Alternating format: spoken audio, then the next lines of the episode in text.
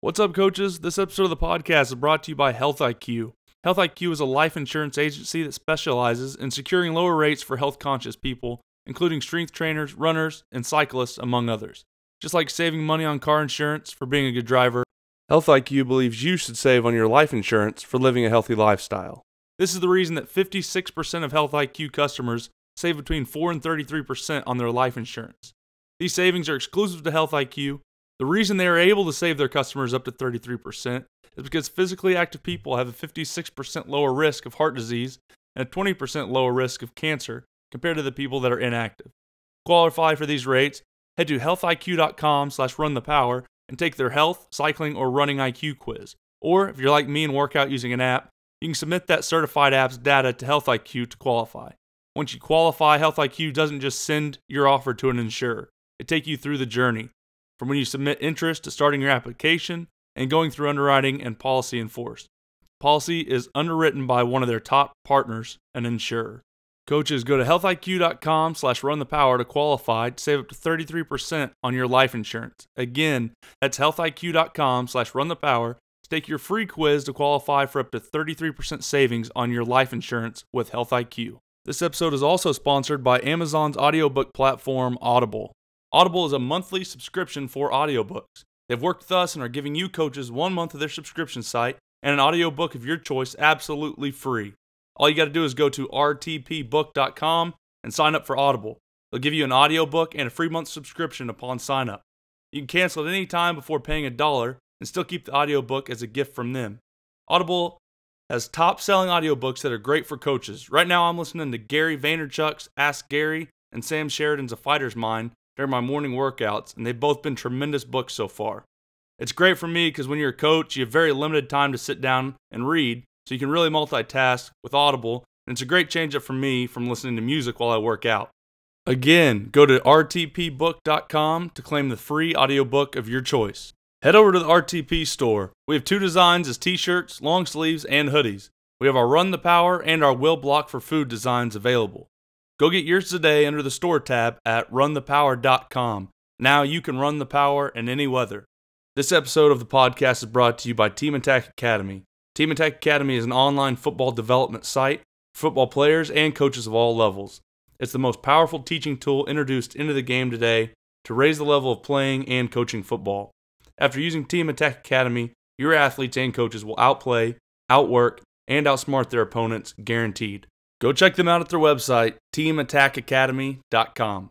On this episode of RTP, we talk with Pat Baker, current linebackers coach at Kirkwood High School in Kirkwood, Missouri, a suburb of St. Louis. Kirkwood and Coach Baker won the Missouri Class 6A state championship in 2016. Prior to Kirkwood, Coach Baker has had a long and varied background in the game of football, working in many capacities at many different levels. Listen as we talk to Coach Baker about working for coaches like Dean Pees at Kent State and Randy Walker at Northwestern. Coach Baker also discusses his great friendship with Josh Boyer, defensive back coach for the New England Patriots, and some great insight into working for Coach Belichick. Finally, Coach Baker tells us about the similarities and differences in high school football working in states like Ohio, where he coached and grew up in Georgia. You can follow Coach Baker on Twitter at PepperLeach3. Hope you guys enjoy.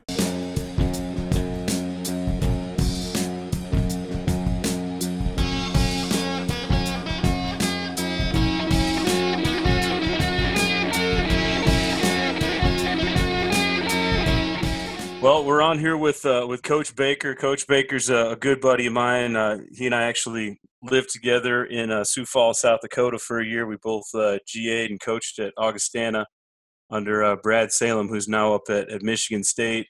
Um, and he got, you know, Baker got a chance to work on the defensive side with with Mike Aldrich. But Bakes, you've been a lot of places, man. I know. Uh, I, I kind of met you in, in South Dakota, you know, through your connections. You were obviously over at South Dakota School of Mines, but you know, give our, our listeners a little background, all the different places you've been. I know your dad was a was a head coach and a football coach back in Ohio, and you're an original, you know, Cradle of Coaches Ohio guy. So I'll kind of let you tell us about your your story in coaching.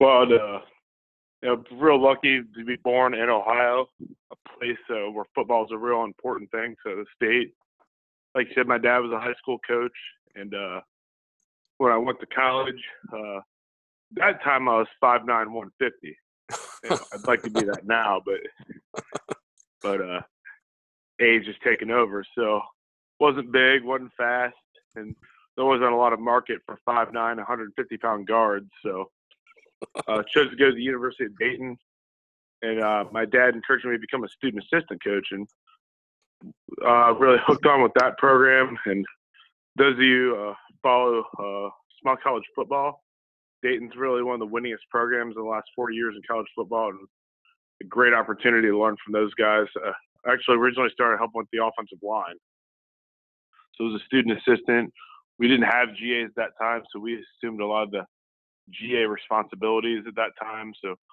drawing cards, doing film, you know, helping with practice, helping uh, run the scout team, all those things. Actually, the other guy I was with at that time, Dave Lippincott, a linebacker coach for the Raiders. So uh, have guys go on from that program. Really, really neat thing. Really learned a lot from that. Uh, from there, this could take a while because I've been a lot of places, so I'm gonna edit some of this. I was, down. I was gonna say you, you just hit the highlights, Bakes, because you've you've found the frequent flyer miles, man. Yeah. So I'll, I'll hit the highlights there. So from there, uh, my first job college football was at Northwestern as a recruiting assistant. It was just kind of one of those things I applied for and was shocked that they called me back.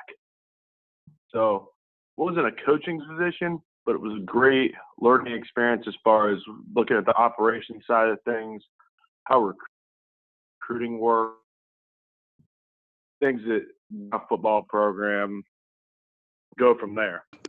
And that was Uh, from there, that was with uh, that was with Randy Walker, right? Yeah, Randy Walker, who's a great motivator, great coach. Uh, you know, those guys on his staff were with him forever. They loved him. They all came from Miami of Ohio together. And really, he doesn't probably get enough credit for revolutionizing offensive football. You know, Northwestern was the first team to really run the ball, the spread. Not the first team, probably, but they were the ones who kind of brought attention to it. Uh, from there, I went to North Park University in Chicago, and uh, was a DB coach there for a year at a Division three school. And uh, like most Division three schools, you do every job known to man. I was the equipment manager, I was uh, SID, I was uh, the academic coordinator, recruited uh, North Side of Chicago. Uh, any job they could throw at me, I did. So great learning experience. From there, through the University of Dayton connection, uh, I got to be a GA at Kent State with uh, Josh Boyer and Dean Pees. Uh, Dean Pees just recently took the defensive coordinator job with the Tennessee Titans. Had been with the Patriots and uh, the Ravens prior to that. Then Josh Boyer, who's the DB coach for the Patriots, or the corner coach for the Patriots now, and just saw him on Sunday. I was fortunate enough to go for the Super Bowl. And that was a really just a great experience and learn how to break down film, what goes into defensive game planning, what a G, the GA life of hey, you're going to work 20 hours a day and make about three cents an hour. So it was worth it. You know, I wouldn't trade it for the world, but man, there were some tired nights in there sometimes. like, man, I got to break down another film. Well, those guys they grind you Uh, pretty hard. Then I mean, I guess with you know, I guess we can talk about Coach Pees and, and Boyer. I mean, th- those guys like like to put in a lot of hours or, or expect that stuff, or was that just something that you kind of you know just enjoyed? I know, I know, working with you, you didn't mind breaking down film and, and burning the midnight oil. It was both. You know, we had kind of a unique situation there when I was at Kent. so, uh, Mike Drake had been our defensive back coach, who's probably one of the greatest guys who ever coached football. I mean, just really a great guy. He had uh, gotten cancer that spring. So Josh at the time was a GA, but really wasn't officially, but he slid in the full-time role role of coaching defensive backs. And when I took the job, you know, Dean needed a video GA. He needed kind of guy to do everything, video GA, all that thing to take, take some of that stuff off Josh Josh's plate. So he, I went up there to interview. He said, "I'll never forget." He says to me, "He's like, uh, I can't offer you any great experience. You know, I appreciate that honesty. So I went up there at Kent State. I had no guarantee of making any money. showed up all summer, did everything they asked, worked my butt off, and then they ended up finding two thousand dollars for me. Which I thought was like two hundred thousand dollars at the time. so, but uh, a lot of it was so I did the video. I was doing a lot of the defensive GA stuff. Then uh, when Josh left, I transitioned to the offensive GA. But a lot of fun, a lot of work, but didn't mind doing it all. But really, just that they kind of throw you in a room and they break down this film and and uh, you did this right, you didn't do this right, and it was great learning. Where'd you head from there then? Uh, was that when you guys went from uh, from Kent State to uh, South Dakota Tech? We went to South Dakota Tech, and we are there, and uh, challenging. That's when I learned about an academic environment.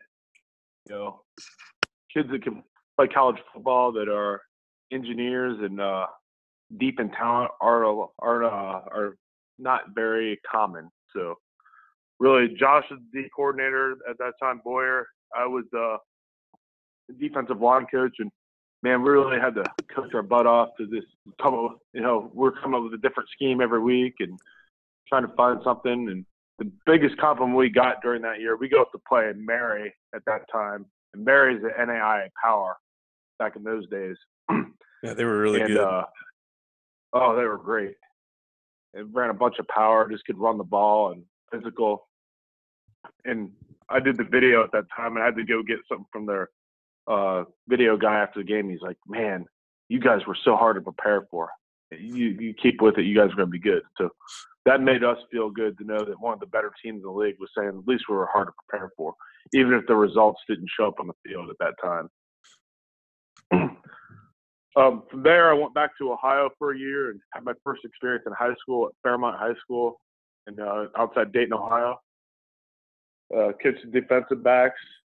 Uh, good experience to see what high school is like. You know, led me back to the conclusion that I want to go back to college. So that's kind of really, really for the first time in my career, really kind of looking for a job. You know, everything I'd had in my life, everything job I'd had to that point had been, you know, Josh and Boyer and I kind of followed each other around. You know, this kind of uh, guys that I knew. So, you know, back in football scoops infancy, I saw Augustana had a job. Like, so I applied out there and found out, you know, Brad Salem had been a GA at Michigan State when Dean Pees was the defensive coordinator there. So set my stuff in and Brad called me back, and kind of the rest is history. And, Coach, just sorry to interrupt, but what what's it like to um, kind of take that step, you know, out of your comfort zone? Because I'm sure there's a lot of coaches out there um, that that would kind of like to move on or, or move up, but they're a little bit nervous to to get out of their comfort zone, away from people that they've been around for a while, and, and join a new group of people. What was your kind of, you know, how, how did you deal with that, or how did you decide to make that leap? I just, you know, roll the dice and see what happens. Well, what's the worst thing that happen? You have a, another experience, learn something new, and you know, I went out there, and you know, in some ways it wasn't a great fit. In some ways, it was a great fit. You know, looking back on it, and probably should have stayed longer. Meeting Walls, Walls, and I were kind of kindred spirits from the beginning. The first night I met him, he had a Big Lebowski shirt on, so uh, I figured it was going to be a good relationship from there. So that that was honestly, I, uh, I, remember that. You know, we we'd met the first time over over at Coach Salem's deal, and you could just kind of tell, like, all right, this will be a guy I, I, can get along with because, you know, a lot like you know Harper and I now, kind of being partners on the podcast and working together. You know, Harp but Bakes was one of those dudes that you, you would have liked immediately because you could tell he loved football.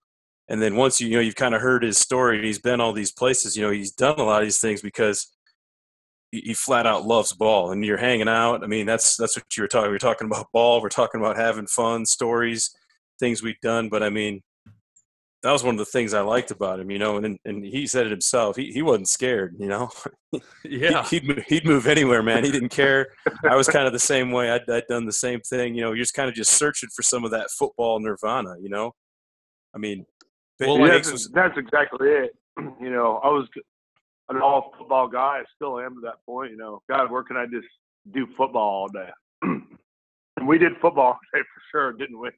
Oh, dude, we we did football, and I think, I think you know we'd we'd figured it out. You know, he said three cents an hour. I think that's that's exaggerating. You know, there there was there was child there should have been child labor laws for some of the hours and things we had to put out. But you know, at the same time, you know, you, you can laugh about it and make fun about it now, but you know that first paycheck we got i saw i'll remember that number for the rest of my life 524 bucks. And i remember stapling it to my freaking wall in there. And that was like my motivation. I'm like you know what? I'm doing this for 524 bucks a month. And how many hats were we wearing within that program? But dude we i mean we had a Oh. blast. We got to learn so much football. We got to to break down so much film. You know f- for me it was a it was a beginning too you know, I'd never coached offensive line before, and it was a chance to work with a guy like Evenson who also hadn't coached offensive line. I mean, we got to sit in, in his office and just watch film after film after film and, and kind of figure some of these things out together. You know, you can't put a price on that experience. You know, really, Mike Aldrich is one of the underrated minds in football in this country. I mean, the amount of stuff I learned from that guy about football, you can't put a price on that either. It's just invaluable. You know, I still use stuff that I learned from him to this day. So, you know, despite the uh, lack of finances, despite Ole blowing his air horn in my face when I'd fall asleep, it was definitely worth. It was definitely worth it. I forgot about that one. More than once. it was, that was more than once. I think the other the other time I think the the uh, I've never seen a human being get quite as mad as you did a, a few times in the office when maybe you had to go back and maybe you had to go back and reprint some of those uh, I don't know if they're what postcards or cards. You know, I, I think there's a few a few things, you know, Harp, where they give you some jobs that you had to do that you're like, what does this have to do with winning football games? and you're like, oh my god, you know, okay, hey, today you guys are coming with me, and you're gonna have to hang up uh, pictures in the hallway. so I mean, it, it I- gave I- you gives you a great appreciation for, you know, the the the stuff that you know you end up do kind of taking for granted later on. but you know, to that fact, I was a little bit younger and probably a little bit more wound up during those days. But you appreciate the attention to detail looking back on it now. Oh, no question. So, yeah, it was, uh, you know, to that, you know, about one of my weaknesses, details like that are definitely my weakness. My wife put up some uh, curtains the other day. It took me a week to notice. So, you know, I'll put that on the podcast for the world to hear.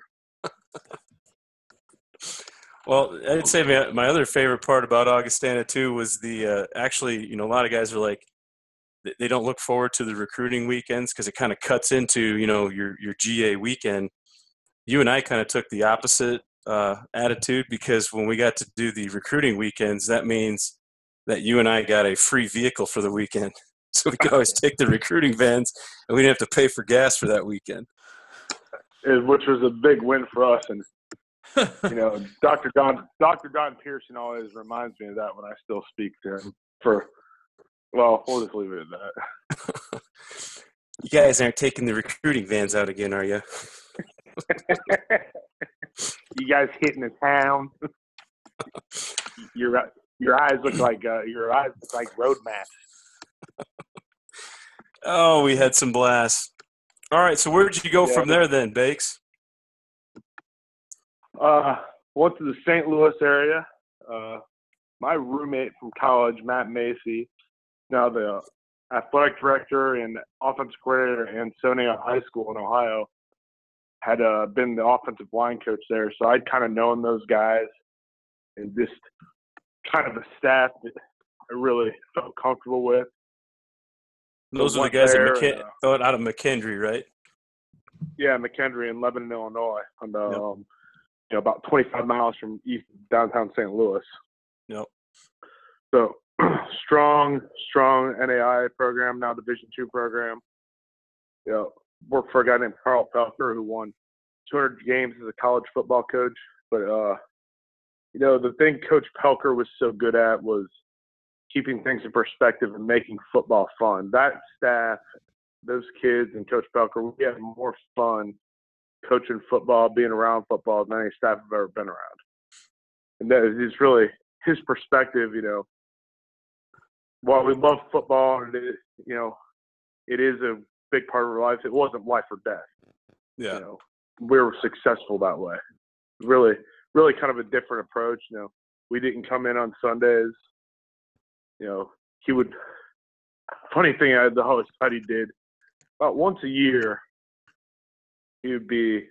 I would walk into practice. He's like, "We're gonna kick him out of practice at 4:30." What do you mean? Well, we're gonna we want to save their legs, but really we're just gonna act pissed off at them. So he would lose his mind, kick everybody out of practice. He's like, "Yep, we're saving their legs, saving their legs."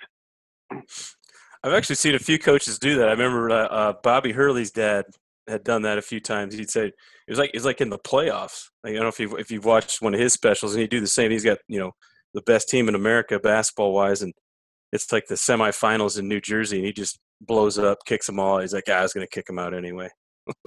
all right. so from there, I uh, I uh, got my teaching certificate finally. Kind of got my life together, and uh, Coach Poelker retired, and uh, they brought in a new staff to McKendree. So uh, you know, was kind of forced to look for work, and uh, through a connection at McKendree, I ended up down at Woodstock, Georgia. So a guy named Chuck Budde, who was a uh, high school coach in Illinois, then went down to Georgia, was best friends with Coach Poelker. His son, Brent Budde, was the head coach at Woodstock, Georgia, and I ended up going down there, getting a teaching job, taught high school English, and coached. Actually, coached on the offensive side of the ball down there, wide receivers. So that was a great experience as far as we just switched to like a spread offense, the Noel Mazzone end zone stuff, and uh, learning that side of the ball. And you know, Brent Budde is an offensive guy, a football coach is as sharp as a guy as I've ever been around. That guy can see the field. It's unbelievable because I was the guy in the headset. I'd tell him something, he'd see it right away and call a play, and it, it worked 99% of the time. So just a great football family in this Georgia was a lot like Ohio in the uh, importance of football and uh, being a part of the culture and just all the great players we saw down there. You know, we were kind of a middle of the road league probably at that point, but you see an SEC school, you see a guy going to an SEC school every week. It was unbelievable. So. Yeah. It's a big time ball down there. From, yeah, uh, you're looking for ball players, go down to Georgia. uh, from there, I had my first opportunity to be a defensive coordinator at Missouri Baptist University. Uh, was there for a year, and uh, Matt Macy comes back in the picture again and says, "Hey, there's this head coaching job in Ohio. Uh, you know, I think you need a guy to do that." So I went to Mississinawa Valley High School in beautiful and scenic Union City, Ohio. Uh, population about 2,000. Was there for a year because uh, in my genius, I left my girlfriend back in St. Louis. Was at Miss Mississinawa Valley for seven months and decided, man, hey, I think I'll get engaged. That's how it so, works, uh, man. Yeah, you know, well, we've traveled that same path, didn't we, Walls? We have. So, uh, so uh, you know, my wife, uh, St. Louis native, coach's daughter, uh, was not moving to Union City, Ohio. I don't blame her. Yeah, she uh, she was not down with that uh, prospect.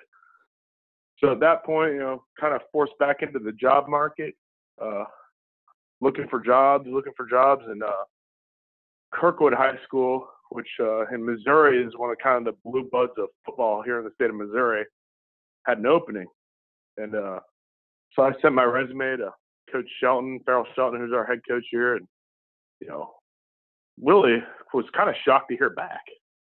So he calls me and says, "Hey, we got an opening, and uh, we'd love to have you." He's like, you know, we kind of said, "Yeah, I work as a paraprofessional with a special education student, so got me set up with that, and uh, going on to my third year here, and can't say enough about Coach Shelton. You know, he's as sharp as a defensive guy as you'll ever be around. I'm including Dean Pees and Josh Boyer in that. The stuff I learned from that guy about breaking down film and attention to detail. You know, he'll call each other on Saturdays like, "Hey, did you see the quarterback's feet?" And like at first, I'm like, "This guy's unbelievable." Just little stuff like that, you know, picking up tendencies. You know, the receivers leaning this way, the stuff he can see. He's like a savant. I'm real fortunate to have worked with him the last couple years. You know, 2016, we're fortunate to win a state championship, uh, nine and two season this last year, and uh, you know we'll be loaded for bear trying to get another one coming up here in 2018. Coach, I'm curious because I'm one of the few coaches on the podcast that haven't coached in college. Um, what's the big difference, or do you see much of a difference in coaching a kid that's in, in college playing football um, compared to coaching high school kids? Maybe not even skill wise, just um, you know, just on on that different level. Uh, in in high school, I think there's a more of a I don't know, I want to say tender dynamic, but uh, you know, that kid's still developing 14, 15, 16 years old. And you're not you know, when you get to college, everybody's got some level of skill to some certain extent. And that was the big adjustment going from high college to high school is, you know, well, what do you mean you don't know what cover three means? and when I was younger, that was that was hard to deal with and now I've come a little bit older, you know, kind of got to bring them along, and you're more willing. To, the patience factor is much more uh, prevalent in high school than it is in college. Know, college, you're trying to win games, and it's very important. You know, if you don't win, you know, you're probably going to be looking for a job. Where to high school, I think it's more of a holistic approach, and there's more of a developmental aspect of the whole person. Where, and I, I've come to like that in high school or in college. It's it's pretty much straight football, and uh, we better get it done. You've made the jump. It, sounds like you've gone from college to high school. Then you've also gone from a high school back to college. Um, what, what's the more difficult jump in your opinion? I would think the more difficult jump is college to high school. Hmm. Because really, because of those sensibilities, I really, I really do because, you know, it's just things are the work environment is so much different.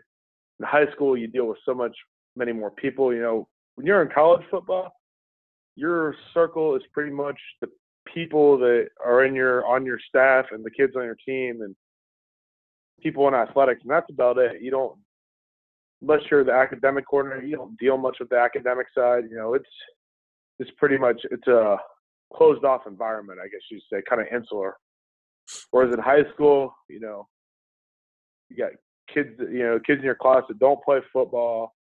You got teachers in your department that couldn't care a thing about football. You know, even at Kirkwood, as successful as they are, we have people. We come on Monday, they have no idea whether we won the game or not. right. Uh, that's just kind of way.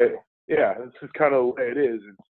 There's just so many more personalities and people to deal with in high school and levels of development you know, this kid's never played football, and you know, you don't get calls from parents uh, in college. I mean, I've never had that, and then I haven't had a ton of it in high school, but you know, so somebody's gonna call you. You know, oh, you said a swear word in front of my son. I don't like that. I'm, oh, I'm sorry. I won't, I won't let it happen again, or things like that. You know, just just aren't prevalent in college.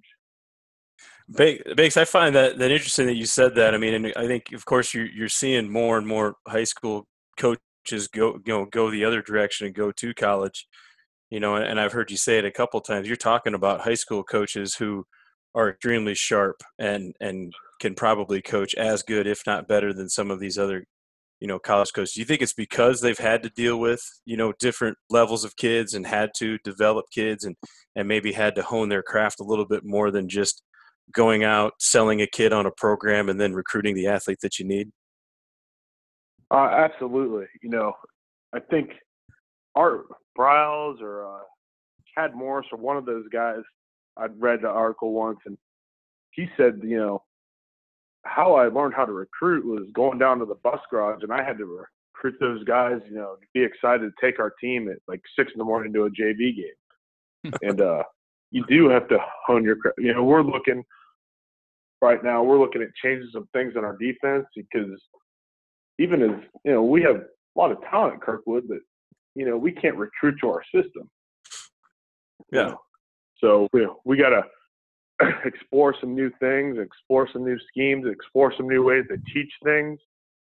And that's really, you know, really an adjustment, really, you know, kind of going out and learning new things. Whereas, you know, you know how it is in college. You know, we're a four-three team, and that's what we do. And you know, I think we do what we do is way more prevalent in college than in high school. Where, well, all right, we don't have a three technique this year, so how are we gonna? what kind of fun are we gonna run?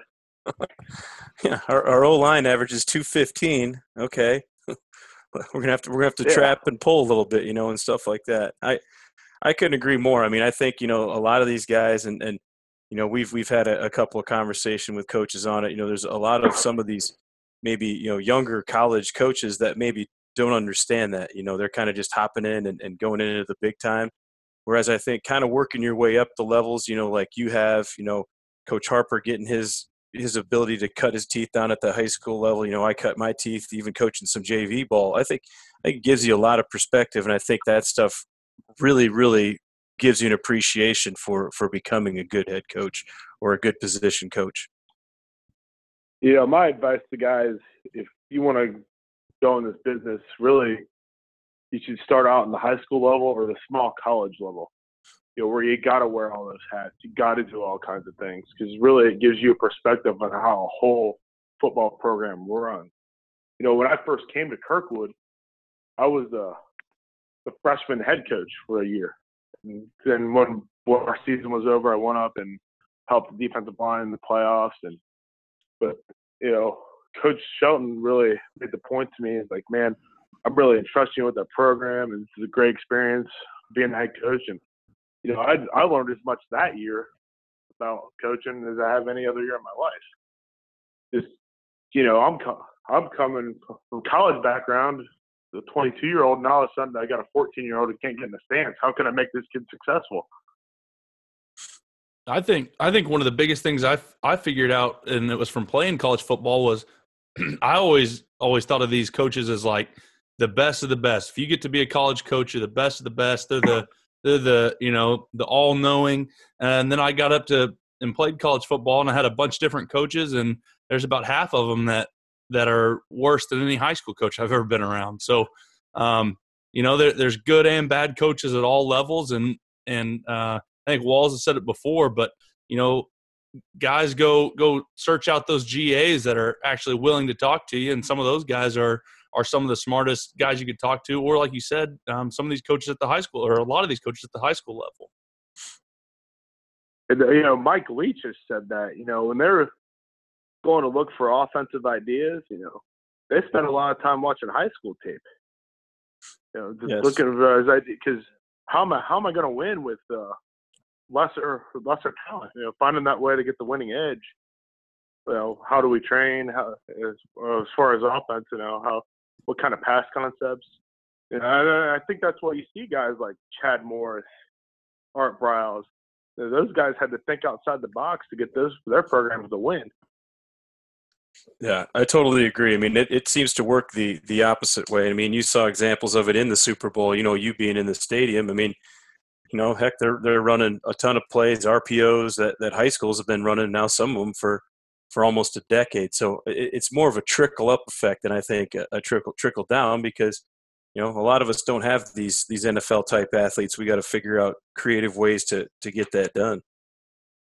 Yeah, Andy Reid uh, said that in an article that I read probably about a month ago. Is like he's like the colleges and the high schools are usually five years ahead of the NFL as far as scheming and things like that. So you know, you saw the creative things that the Chiefs did this year. Now Andy Reid's a great example of that guys studying, you know, so-called lower levels to get ideas for his offense.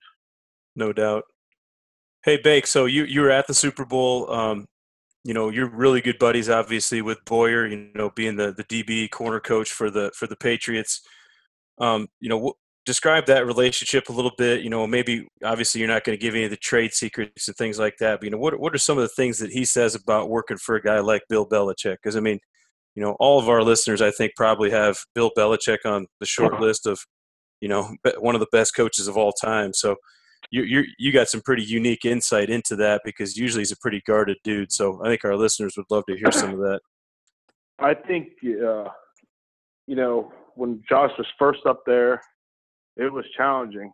It was, uh, you know, he said, uh, being a quality control here is makes uh, GAing look like a part-time job.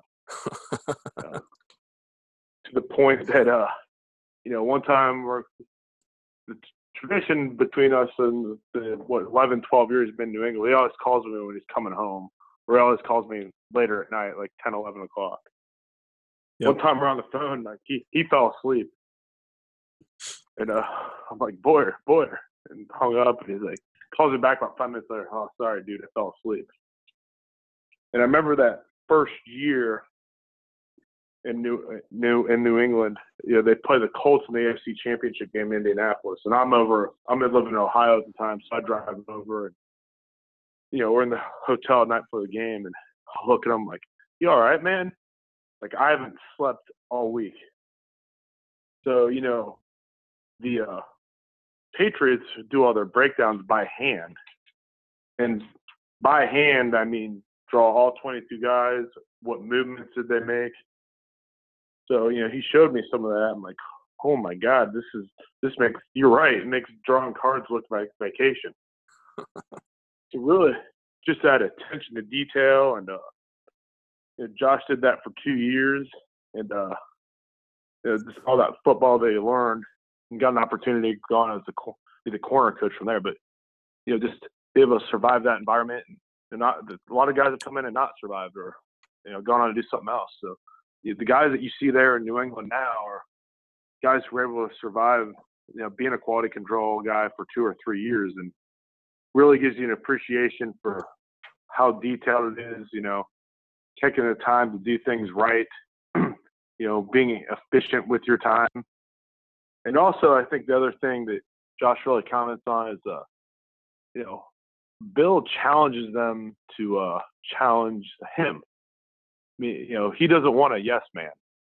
You know, he will. uh Josh, if you watch the, you know, Patriots uh, do your job thing, the first, uh, one of the first things is uh, Josh up there. He's like, you know, you're sitting at a staff meeting and you're telling the first ballot Hall of Fame coach that he's screwed up. You know, it's funny. You know, that wasn't for TV. He's told that to me over the phone hundreds of times over the years. So it's just interesting challenge. You know, a head coach, you know, being able to be challenged, and as assistant coach, not afraid to challenge the status quo. What are some of the things maybe he said about like you know you know personnel? Uh, you know, I've heard a few things that that Belichick said. You know, like later on in his career now, you know, they ask him why he gets rid of guys or why he keeps certain guys, and and I think the quote was something about like, you know, I, I want to coach guys that I like you know, I'm, I've, I've been in the game a long time. I'm, I'm old. You know, I want to be able to, to coach dudes that I like. I mean, is that something that that kind of permeates throughout the organization too? So, I mean, it's got to be someone that that Boyer likes in the secondary. You know, is that why he kind of rotates through some of these guys, or do you have any insight on that? You know, I just say not deep insight, but I will say that I don't think they put a lot of stock into the combine. Okay. Whereas you know they want to see tape, they want to see what the guys like personality was, you know. And I think I think you hit the nail right in the head. We want to coach guys that are patriot guys, you know. And you're at the point in your career where you can he's Belichick and the rest of those guys. You know, you're gonna you're kind of coming into the Patriot organization. You're gonna do it their way, or you're not gonna be there long. And that's been proven throughout the years. Albert Haynesworth was an example of that. Uh, Randy Moss, you know, he was was on the you know, he was in the program for a while, then kind of veered off, and they got rid of him. So, you know, there's a patriot way for sure, and if you don't follow it, you're not going to be there. Gotcha.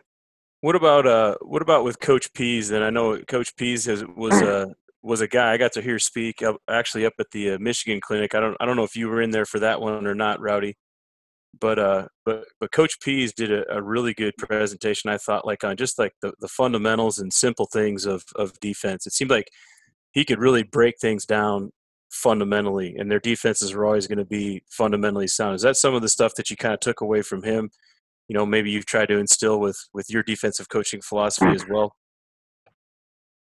Yeah, he just he was always, you know, talk about coaching eyes and landmarks and you know and I was young at that point. those were all things that you know probably never really heard, but made a lot of sense. And you know, he made he made that part of the game real easy for the guys, just be able to describe the details and describe the steps and of how to play football. And you know, I kind of took that with me from him. Walls was was he the guy that um, he took like the whole the whole team and and showed them clips of if if the guy's over here, then you shed it a certain way, and then he'd show them in practice, and then he'd show clips of it in the game. Yeah, so he'd show you know he'd show where, wherever the ball was was at. So if the ball you know bent back, they were supposed to go arm over and chase, and then you know mm-hmm. it, if the ball was if the ball was same side, you know they should they should be ripping so they could stay in their gap, and then they'd work through pressure that way. But he'd show all the all the defensive guys did it. It didn't matter who it was, you know, uh, safeties, corners, D linemen they'd all do the same drill, and then all of a sudden he'd, he'd flip it over and he'd show the tape. Right here's an example of the guy cutting back the zone. Boom, guy goes arm over, chases it down. Um, he had a, he had another drill where you know he goes he goes the worst drill in defense. You know, like you and I hate the way that that offenses run one on one pass pro. He says the worst drill that any defensive guy does is uh, is the tip drill.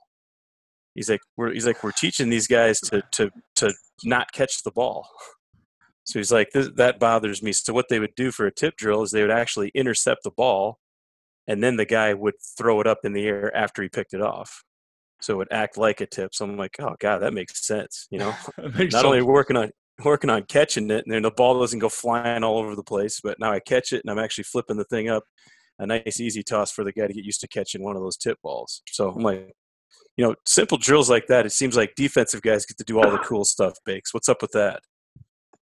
you know, we're just creative, uh, thinking outside the box guys. You know, that's what we do in defense. We don't have to, you know, we don't have five spots where we got to line up every time. So, that's, that's what true. we do on defense. no, that, that was a good one, Walls. That I, I do remember that now. Um, but that that made sense to me too. Why, why, would you practice not catching the ball? And then, um, what was cool to me is, and I I try to find that, and I try to do that with clinics that that I ever would ever put on is or show people film is actually show practice and then show the film of us using it because uh, nothing's worse than a coach that gets up there at a clinic or something and and talks about you know and uh, all this they do in practice and they show it in practice and then they don't show you any film of them actually using it. So um, or they or they show somebody else's film of somebody else using it yeah here's what i would do yeah, that's right. Wait, aren't you the coach? I've seen so many guys, you know, talk about whatever play, and then they show the the Patriots doing it. Like, yeah, that's it was a good job by their coaches installing that.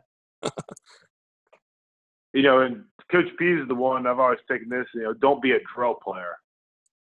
You know, apply it to the game. I always thought that was great advice from him. I've always used that one be able to be able to carry it over. And he's like, and hopefully, you know, the, the drills that we are doing will carry over. Does uh, like I said, I mean, it, Coach Pees and I knew, you know, I knew that he knew you, so I got a chance just to kind of say what's up, you know, when we're there. But you know, I thought he did a fantastic job just because I always thought it was just stuff that you could actually take away and use. You're like, okay, yeah, that makes sense. Even though I'm an offensive guy, I'm like, you know, these simple drills that I design, I should be able to carry all these things over into the game.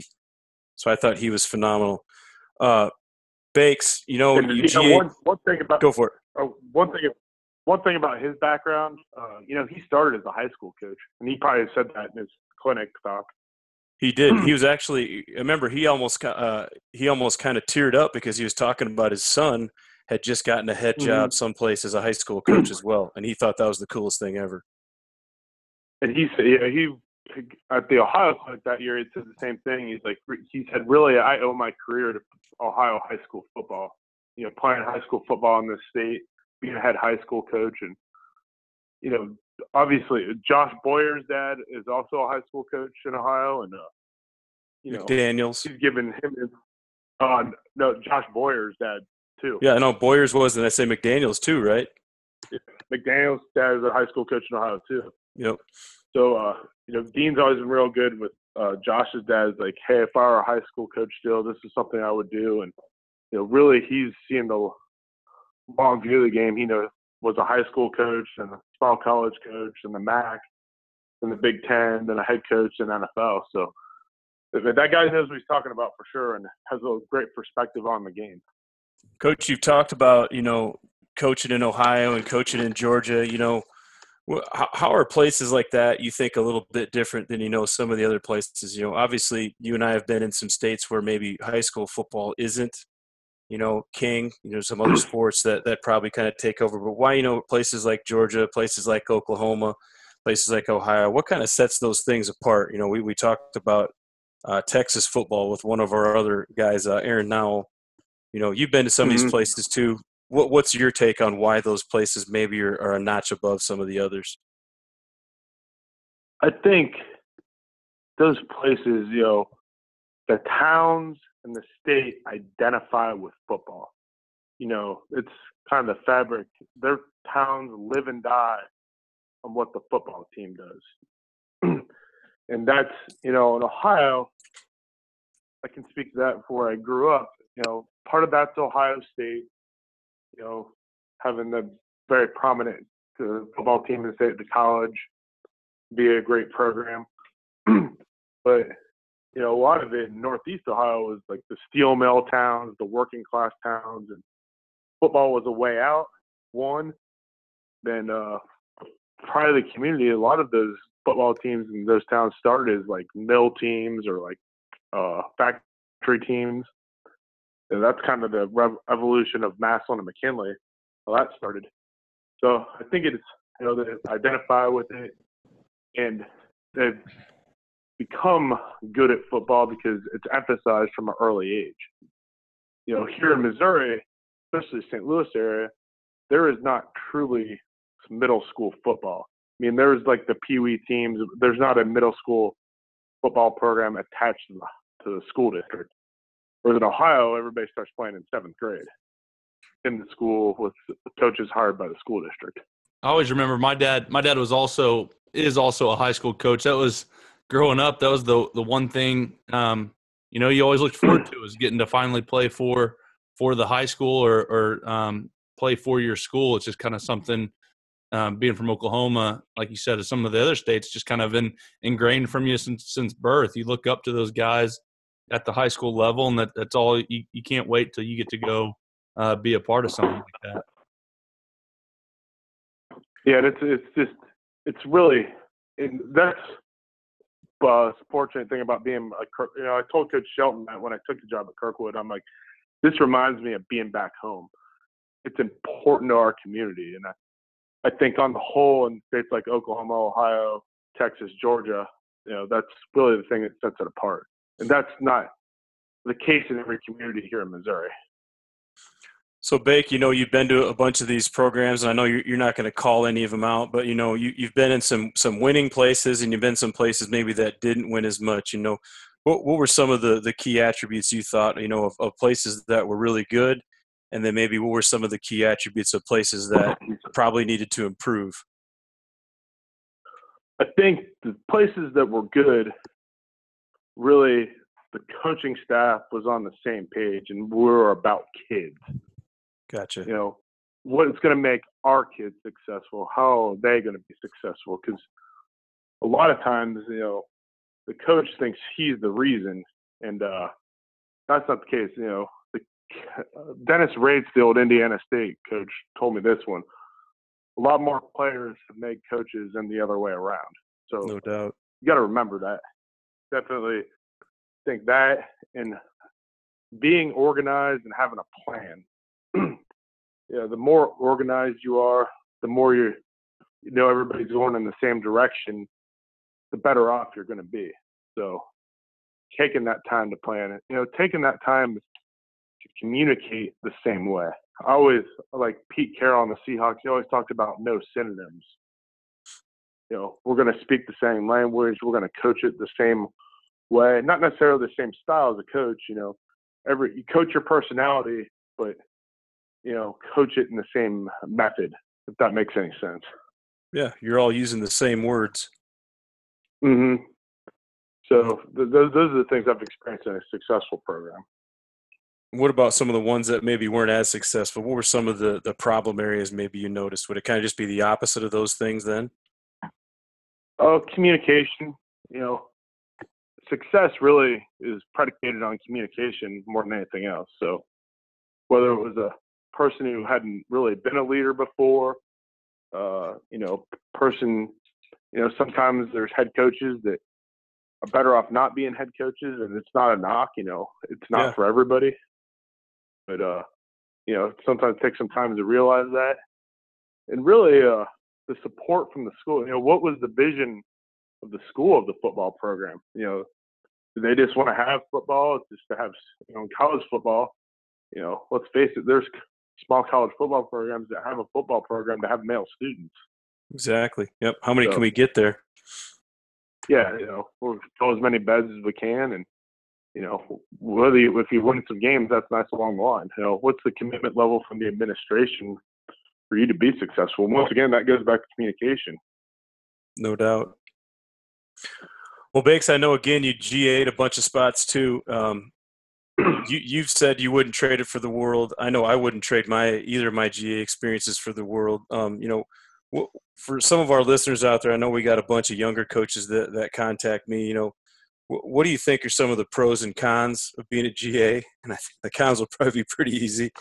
But uh, you know, just talk a little bit about how how it helped your career and helped you kind of focus maybe on the the game of football and your goals within that game.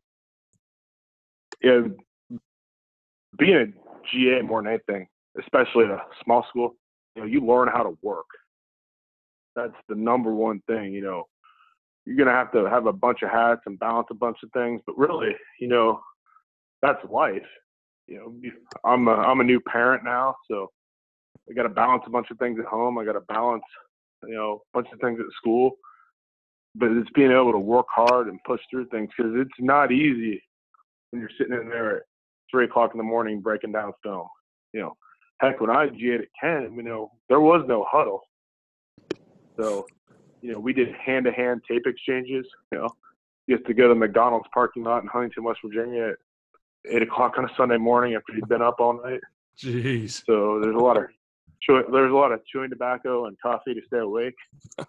but you know, you can't put a value on learning how to work as a GA, and you, you know you're not making a lot of money doing it. So you're going to find out if you love football or not. That's that's for sure. Because you're probably going to be in an unfamiliar place, probably around people that are unfamiliar, that are probably not going to be very nice to you sometimes, and uh, man, you're just gonna have to work through it. So, you know, it's not uh it's not as glamorous as it seems sometimes, but it's definitely worth the experience. Coach, you mentioned uh, you know being a GA at a smaller school and getting to wear more hats than at a bigger school. So, if you were talking to a coach that wanted to go uh, was wanting to go be a GA, would you would you push them towards going to a, a bigger Division One school if they had the opportunity, or would you would you say more go towards the smaller schools where they can you know maybe have a, a bigger responsibility in the program?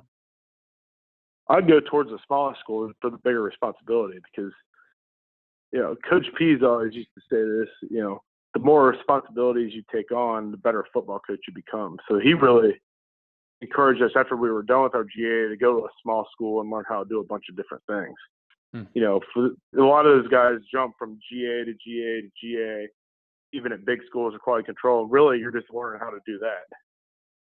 Yeah, they're not you know, they're not at a small actually school- yeah they're not actually coaching because a lot of those big programs they got you know you know basically you got what six, five or six analysts some of them so I mean you're not really getting a chance to coach at all so you're not really you mean you're learning some ball but you don't know how to teach any of it Exactly. And you know, you can't put a price on wearing a lot of hats. And you know, you the aspirations of D one are a great thing, but there's a finite amount of jobs and you know, that's just the reality of it. And really it just comes down to, you know, networking and being in the right place at the right time. But there's plenty of great small colleges and high schools out there to coach football at, you know.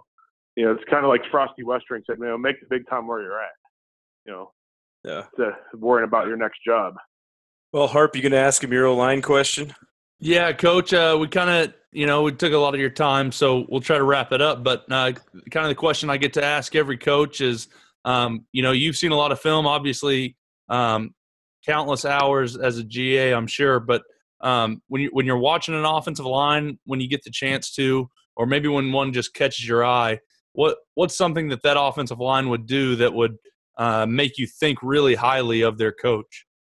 But when they uh, come off the ball, especially uh, you run the power podcast, when That's you're on the power and you're just caving people down, like man, they're teaching something right. Because oh, I'm I'm a 160 pound offensive lineman at heart and a 240 pound body. But, uh, man, I just love to, to see the aggressive, getting that down after it. You know, coming off the ball, low hats, and just getting after it. You know how hard they play is an indicator to me of how good of a coach they are.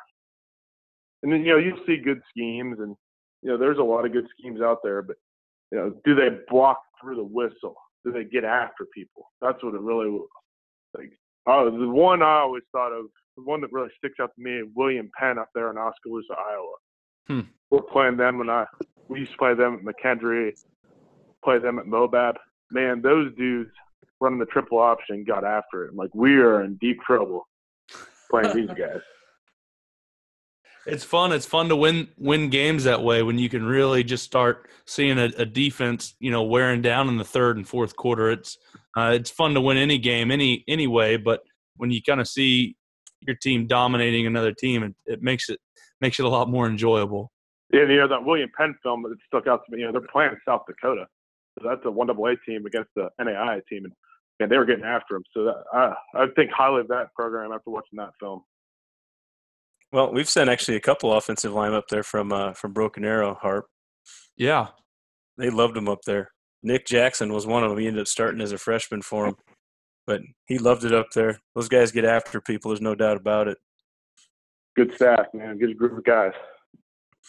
All right, Bakes. Well, we're we're hitting about an hour here, man. I know you're a you're a busy dude, and we appreciate you coming on. I think uh, your your experiences can can speak to a lot of our listeners. I think uh, a lot of the the guys out there maybe have aspirations of going to college or you know kind of bouncing around and doing some different things. So I think uh, you know you could bring a u- unique perspective to a lot of our listeners, man. Appreciate you spending some time with us. Hey, thanks for having me on, guys. Man, love talking ball with you guys. If I can ever do anything to help anybody, you know, let me know, and I'll get in touch. You know, get in touch with Walls, and he can get in touch with me, and I'll do anything I can do to help anybody. Football is a great game and brings people together, and I'll do anybody anything to help anybody for football. That's going to do it for this episode of RTP. We want to again thank our sponsors, Health IQ, Audible, and Team Attack Academy. Go get your free quote at healthiq.com slash run the power. Help grow our community by telling other coaches about Run the Power. And if you enjoy running the power, go get your shirt, long sleeve, or hoodie at runthepower.com. Also, if you have any topics or any questions you would like for us to discuss in the next podcast, simply rate our podcast and then leave a comment in the writer review section of the podcast app. This will help our podcast rating as well as it'll allow us to answer the questions you all want answered. Make sure and go check out our blog at runthepower.com. Follow me on Twitter at Harper underscore coach and Coach Walls at Coach Brady Walls. Run the Power now also has its own Twitter and Instagram, and you can find that at Run the Power. Hope you guys enjoyed this one. Talk to you soon.